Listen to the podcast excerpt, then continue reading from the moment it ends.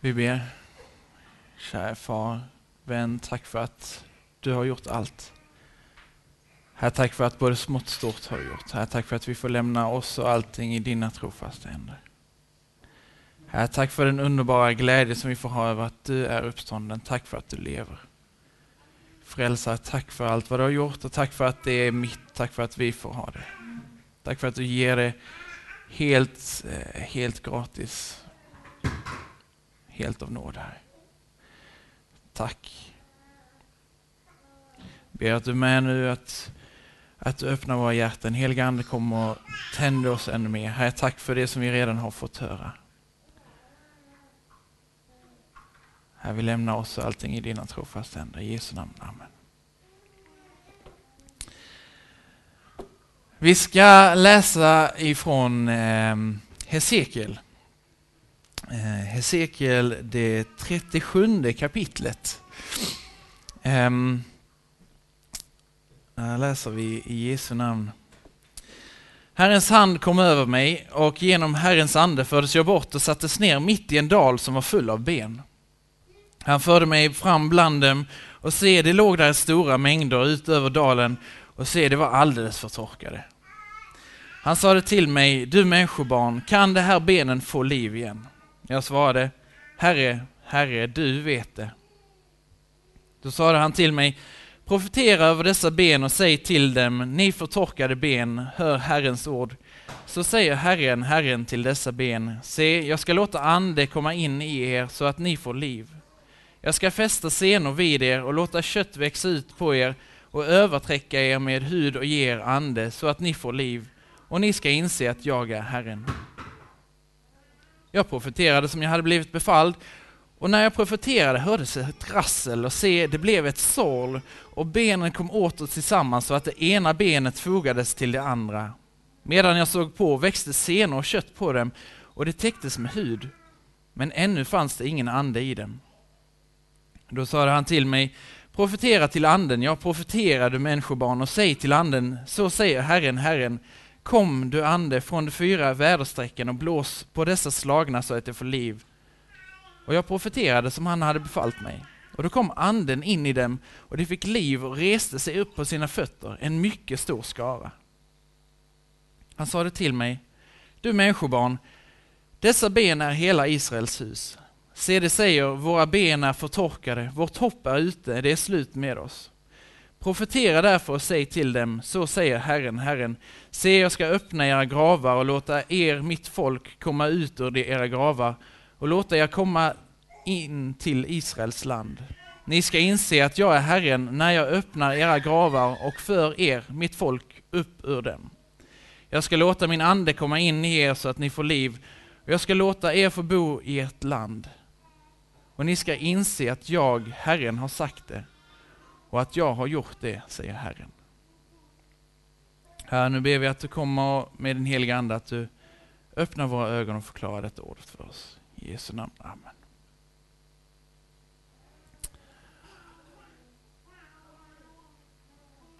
Jesus lever och i hans kraft kan även det som är torrt, det som är dött, få liv igen.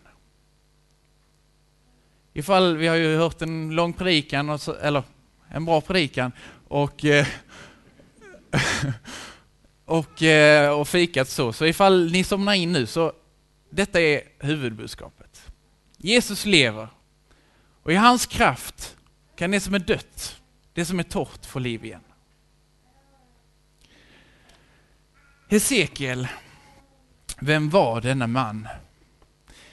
Hesekiel betyder Gud är stark, eller Gud ger styrka. Alltså namnet Hesekiel. Och han, eh, han levde i, eh, han föddes i Israel vid eh, 600-talet före Kristus någon gång. Eh, han var präst. Han eh, tillhörde den övre klassens medborgare. Detta ledde till att när eh, babylonierna kom 597 f.Kr. så var han en av dem som fördes bort till fångenskap i Babylon. Så han fördes bort från, från Israel. I Babylon, eller då när folket blev deporterat, liksom, så där blev han kallad till att eh, bli profet, eller till att skriva. 593 före Kristus, på sommaren där. Um, Hesekiel mer, vad vet vi? Han var gift, vet vi. Därför att det står efter ett, eh, i mitten av Hesekiels bok ungefär, står det att hans fru dog. Um.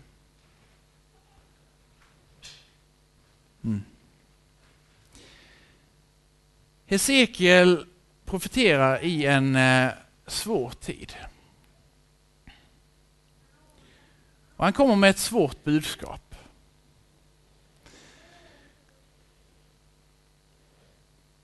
Det börjar, eller Hesekiel börjar liksom eh, att, när man ska liksom gå tillbaka lite grann, för vi måste ju sätta in den här texten i ett sammanhang. Så.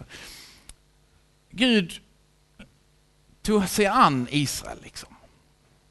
Israel var som ingenting. Israel var liksom, eh, Hesekiel tar, eller har, får ta den bilden om att Israel var liksom som ett nyfött barn där navelsträngen inte är klippt och så bara ligger det utkastat någonstans. Och så promenerar Herren förbi. Och vad gör Herren? Jo, han stannar och så tar han sig an tar sig hand om Israel. Och så växer Israel upp och så ger han henne kläder. Och så ger han henne en massa smycken och massa saker och så tar han henne till sig så att han gifter sig med henne. Det är liksom från ingenting, det som ingenting är, det tar Gud sig hand om. Det går Gud och så väljer han Israels barn. Och så sluter han ett förbund med Israel. För det är det som man gör när man gifter sig. Man sluter ett förbund. Nu är vi trogna varandra. Nu är det vi två. Säger Gud till Israel. Nu är det vi två.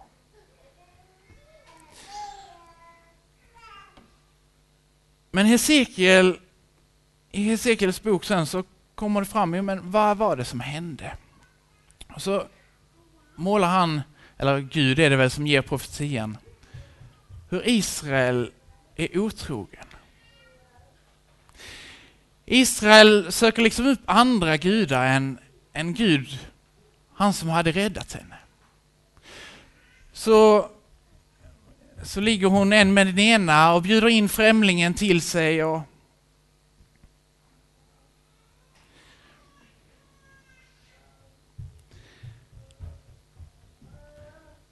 Han säger, eller det står i, när han ska berätta, så, eller Gud ska återberätta, för då kommer då de äldsta i, i eh, Israel. För han, ytterligare en sak, Hesekiel, han var också ganska eh, förnäm i folket eh, och då blev han verkligen, verkade som att han blev någon typ av ledartyp där borta i Babel också.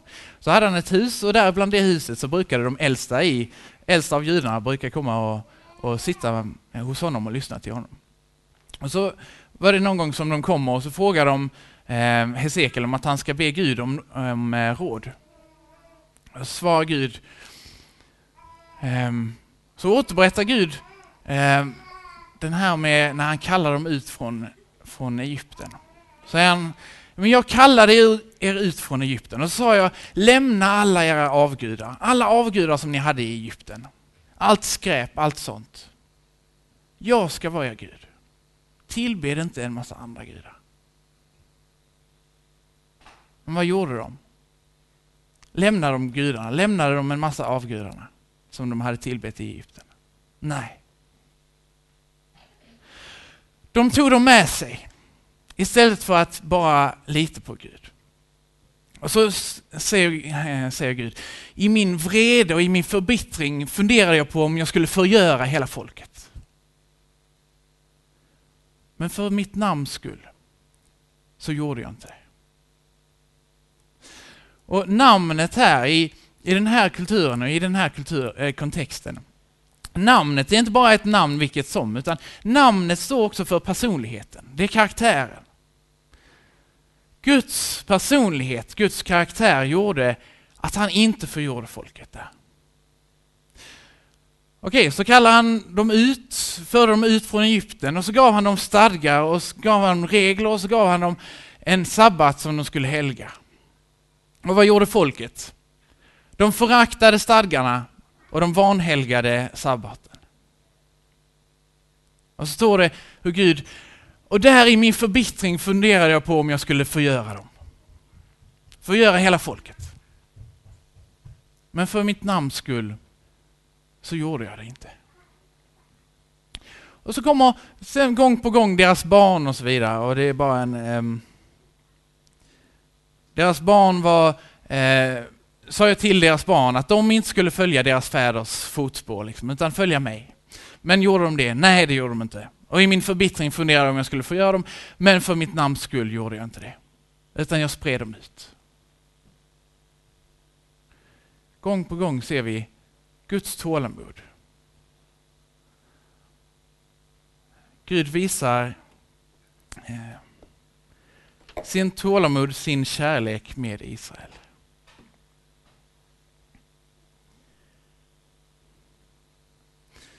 Så genom det här, genom hela historien fram tills nu, liksom, eller fram här, under Hesekiel här, så är det liksom, det som tas upp, det är relationen mellan Gud och Israel, folket.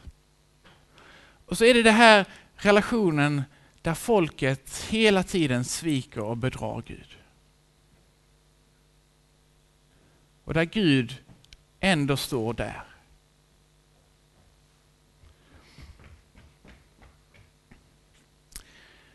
Men så, så blir det det kommer till en gräns.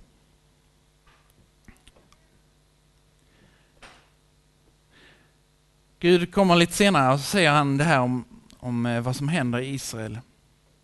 Eh, om synden. Se var och en av furstarna i Israel har använt sin makt för att utgjuta blod. Hos dig föraktar man sin far och mor och mot främlingen utövar man våld. Den faderlösa och änkan förtrycker man. Mina heliga ting föraktar du. Mina sabbater vanhelgar du. Falska angivare finns hos dig, villiga att utgjuta blod. På bergen håller man offermåltider och man bedriver skamliga ting hos dig. Man blottar sin fars kön hos dig och man kränker kvinnan hos dig när hon har sin månadsbelöning. Man bedriver avskyvärda ting med sin nästas hustru och man orenar sin sonhustru. Andra kränker sin syster, sin fars dotter. För mutor är man hos dig beredd att utgjuta blod. Du ockrar och tar oskälig ränta och plundrar din nästa med våld. Och du glömmer mig, säger Herren, Herren. Det här är vad som hände i Israel. Det här är så det ser ut. I Guds folk, som han hade kallat liksom. Som han hade fört ut. Som han hade älskat bruden som han hade gett massa smycken, klätt.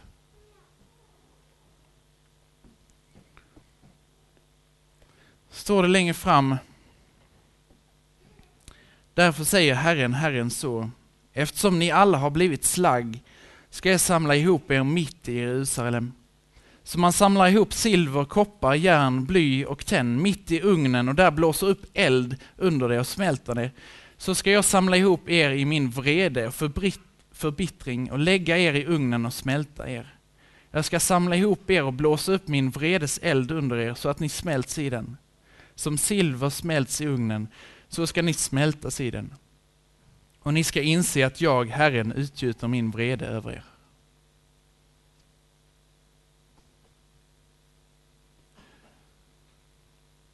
Efter detta något senare 586 för Kristus så förstörs Jerusalem. Helt. Det blir en grushög. Ruiner.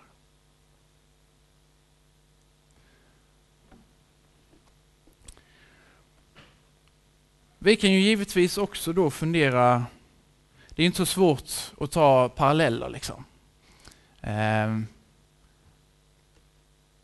alltså vi i vårt land, Sverige, vi har ju varit väldigt privilegierade. Vi har ju haft det väldigt gott. Det var en stor väckelse 150 år sedan som gick fram och många människor kom till tro. Och det har, kristendomen har liksom fått prägla hela, hela samhället på ett sätt. Liksom. Stor välsignelse har vi fått av Herren. Men hur är det nu?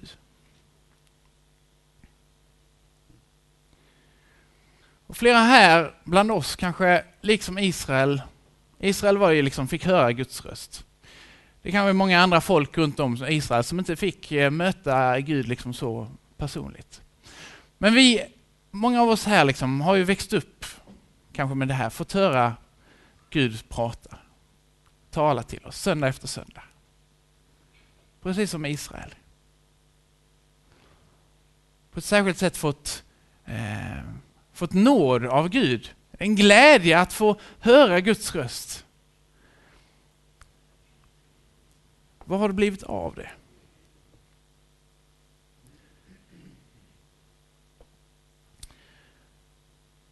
Och när vi tänker på, på Sverige så kan vi nog ändå hålla med om det är ganska många som är borta från Gud.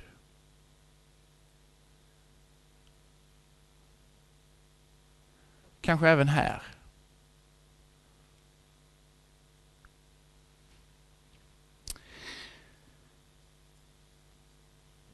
Vi går till texten igen och läser den. Herrens hand kom över mig och genom Herrens ande fördes jag bort och sattes ner mitt i en dal som var full med ben. Han förde mig fram bland dem och se, det låg där i stora mängder ut över dalen och se, det var alldeles förtorkade. Han sade till mig, du människobarn, kan de här benen få liv igen? Jag svarade, Herre, Herre, du vet det. Då sade han till mig, profetera över dessa ben och säg till dem, ni förtorkade ben, hör Herrens ord. Så säger Herren, Herren till dessa ben, se jag ska låta ande komma in i er så att ni får liv. Jag ska fästa senor vid er och låta kött växa ut på er och övertäcka er med hud och ge er ande så att ni får liv. Och ni ska inse att jag är Herren. Jag profeterade som jag hade blivit befalld och när jag profeterade hördes ett rassel och se, det blev ett sål och benen kom åter tillsammans så att det ena benet fogades till det andra. Medan jag såg på växte senor och kött på dem och det täcktes med hud, men ännu fanns det ingen ande i dem. Då sade han till mig, profetera till anden, jag profeterar du människobarn och säg till anden, så säger Herren, Herren, Kom du ande från de fyra väderstrecken och blås på dessa slagna så att de får liv. Och jag profeterade som han hade befallt mig. Då kom anden in i dem och de fick liv och reste sig upp på sina fötter, en mycket stor skara. Han sade till mig, du människobarn, dessa ben är hela Israels hus. Se, det säger, våra ben är förtorkade, vårt hopp är ute, det är slut med oss. Profetera därför och säg till dem, så säger Herren, Herren, se jag ska öppna era gravar och låta er, mitt folk, komma upp ur era gravar och låta er komma till Israels land. Ni ska inse att jag är Herren när jag öppnar era gravar och för er, mitt folk, upp ur dem. Jag ska låta min ande komma in i er så att ni får liv och jag ska låta er få bo i ett, ert land och ni ska inse att jag, Herren, har sagt det och att jag har gjort det, säger Herren.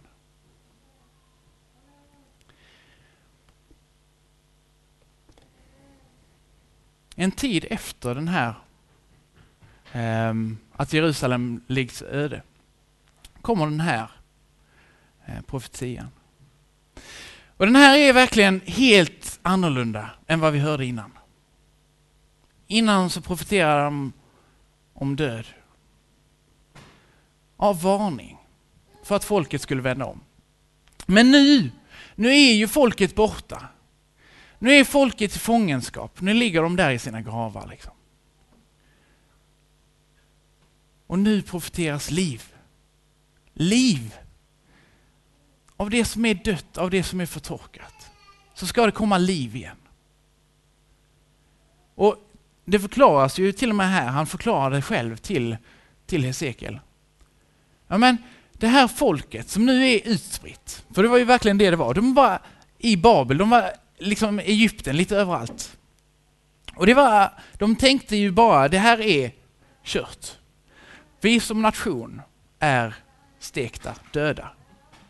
Eh, finns inte mer. Hur ska man någonsin kunna se Israel igen? Men, säger Herren, nej, jag skall föra er tillbaka. Det här som ni tycker är bara dött, ni som tycker att nu är det ute med oss. Jag ska samla ihop er. Jag ska föra er tillbaka och jag ska ge er ett liv igen, tillbaka i Israel. Och så sker det också. Och så sker det också 539 före Kristus så kommer perserriket och så erövrar de babylonierna. Och så perserkungen Koresh bestämmer då, men nu ska judarna tillbaka därför att det har Gud sagt till honom. Från ingenstans liksom. Så kommer Guds hand och så gör han det. Och så står templet färdiguppbyggt 516 före Kristus. 70 år efter att det förstördes.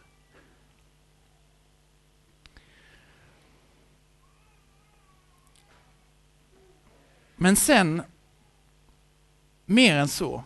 Profetior har ju, eh, som, ni, som vi, ni kanske vet, många bottnar. Det är liksom eh, ett lager och sen så finns det hur många lager. Det är som en lök, liksom.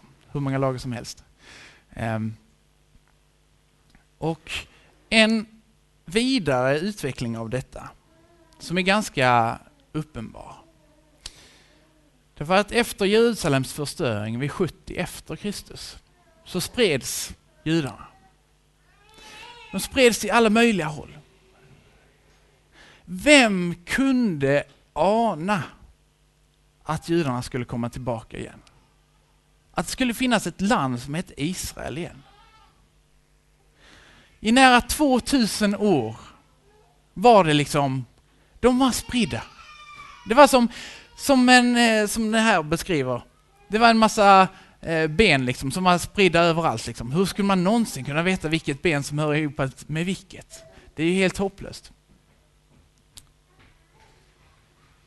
Men så, men så för Gud det tillbaka.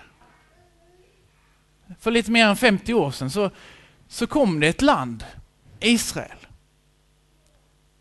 och judar till det.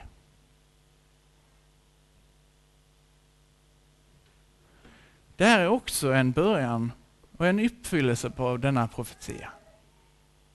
Hur kroppen samlas tillbaka igen. Hur kroppen byggs upp igen. Det som var spritt. Vidare står det att anden ska komma in och det väntar vi väl fortfarande på. Den uppfyllelsen. Att Israel igen ska, att Guds folk ska komma tillbaka till honom.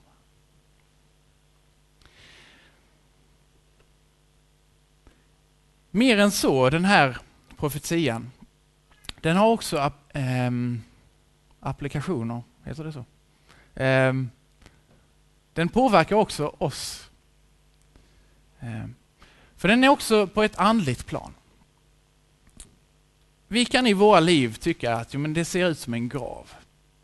Vi kan tycka att i mitt liv så är det mörker, dyster och bara skräp.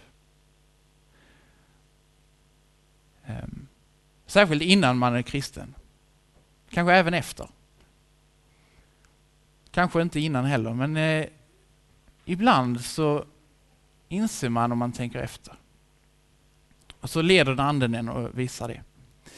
Hur det är bara mörker, hur, hur allting känns meningslöst. Hur det är som en, där ligger en massa, massa eh, skelett bara. Massa döda skelett som ligger och ruttnar. Eh.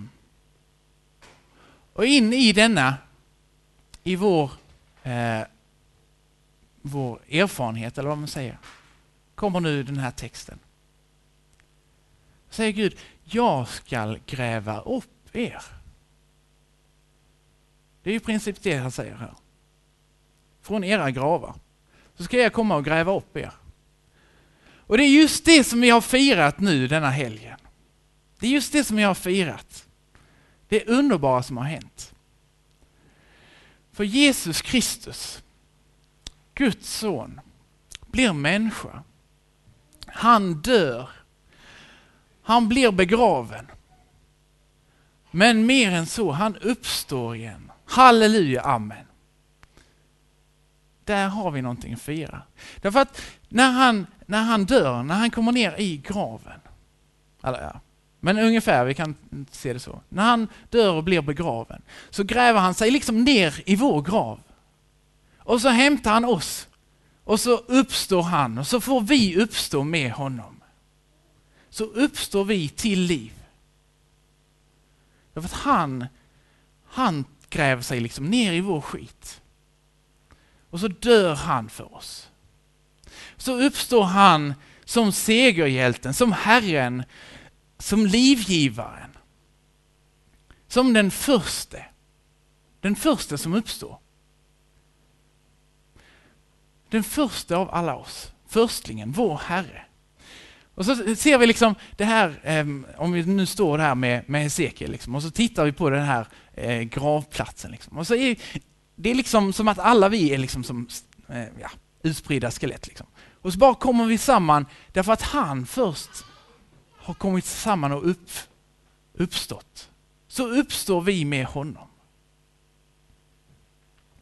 Det är stort. Och utan den här uppståndelsen, ja, men då är det ju värdelöst. Som vi hörde i, i uh, gudstjänsten i, igår i kyrkan. Ja, men då är det ju, vad har vi då för nytta av det?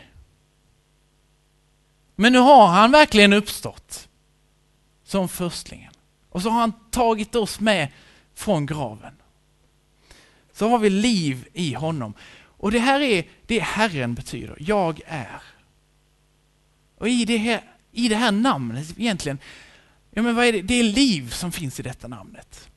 Och när vi, när vi då ser det här, det stora som Gud har gjort, då inser vi också, erfar vi också vem han är. Vi inser att han är Herren.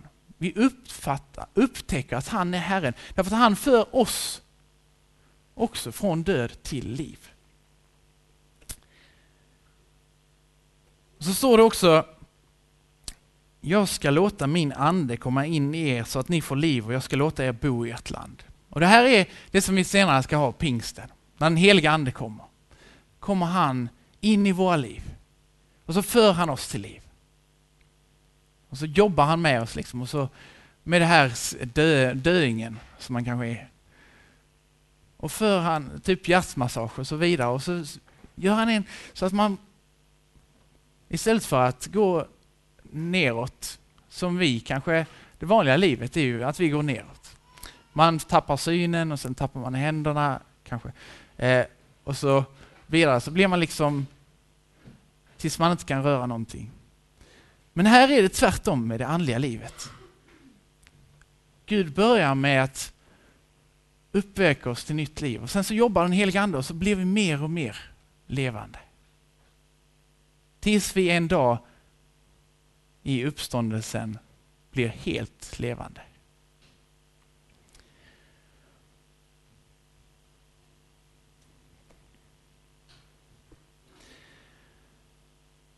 Mer än bara oss.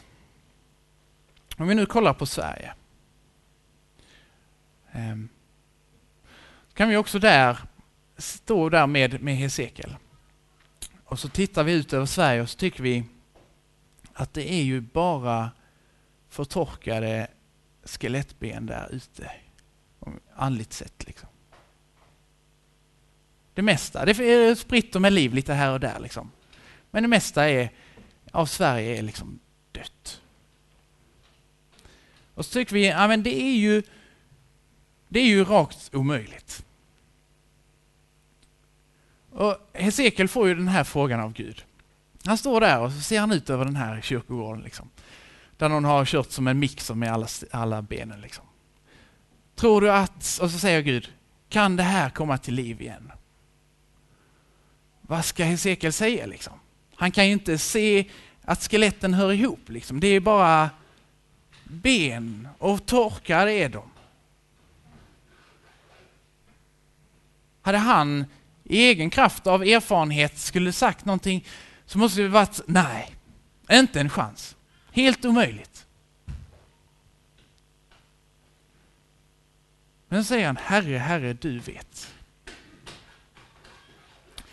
Och när vi ser på Sverige och ser vi bara hur allting ser ut att vara helt dött. Hur kan någon eh, vända om till Gud här? Liksom alla, det är sekulärt och det är, alla tänker bara på sig själv. Och, och det går bara utför. Um, ehm, ingen behöver Gud längre. Kan det bli någon väckelse i Sverige? Nej, helt omöjligt. Går inte. Är ju det svaret vi måste ge. Om vi skulle se bara till liksom förutsättningarna. Men här måste vi lära oss av Hesekiel. Och så ge samma svar. Herre, Herre, du vet.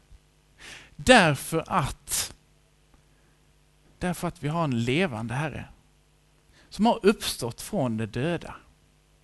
Från död till liv. Och han, han kan göra saker. Han, för honom är ingenting omöjligt. Som vi läste i eh, evangelietexten för ett par söndagar sedan med, när det var Maria. När han själv blir människa, säger ängeln här. För Gud är ingenting omöjligt. Det är stort. Och en sak till som vi kan lägga märke till här är att Hesekiel, men vad är det, är det Gud som säger? Är det Gud som pratar? Det är det förvisso, men Gud pratar till Hesekiel. Och så det som gör att, att underna här händer, att benen kommer tillbaka, att det blir liksom kött som växer ut. Det är Hesekiel som säger det. Det är Hesekiel som profeterar. Och så väljer Gud att använda dig och mig och oss att prata Guds ord. Guds fantastiska livgivande ord. Och så där kan undret ske. När vi öppnar våra munnar och pratar. Liksom. Inte för att det är vi som pratar, inte för att det var Hesekiel just som pratade här. Det hade nog kunnat vara vilken som. Men för att det är Guds ord. Där i ligger kraften. Där är kraften. Därför att kraften är hans och inte vår. Så får vi vara redskap som används av den här fantastiska, underbara uppståndelsekraften. Därför att Jesus lever. Vi har en levande Herre som vi leder, som, som eh, vi följer.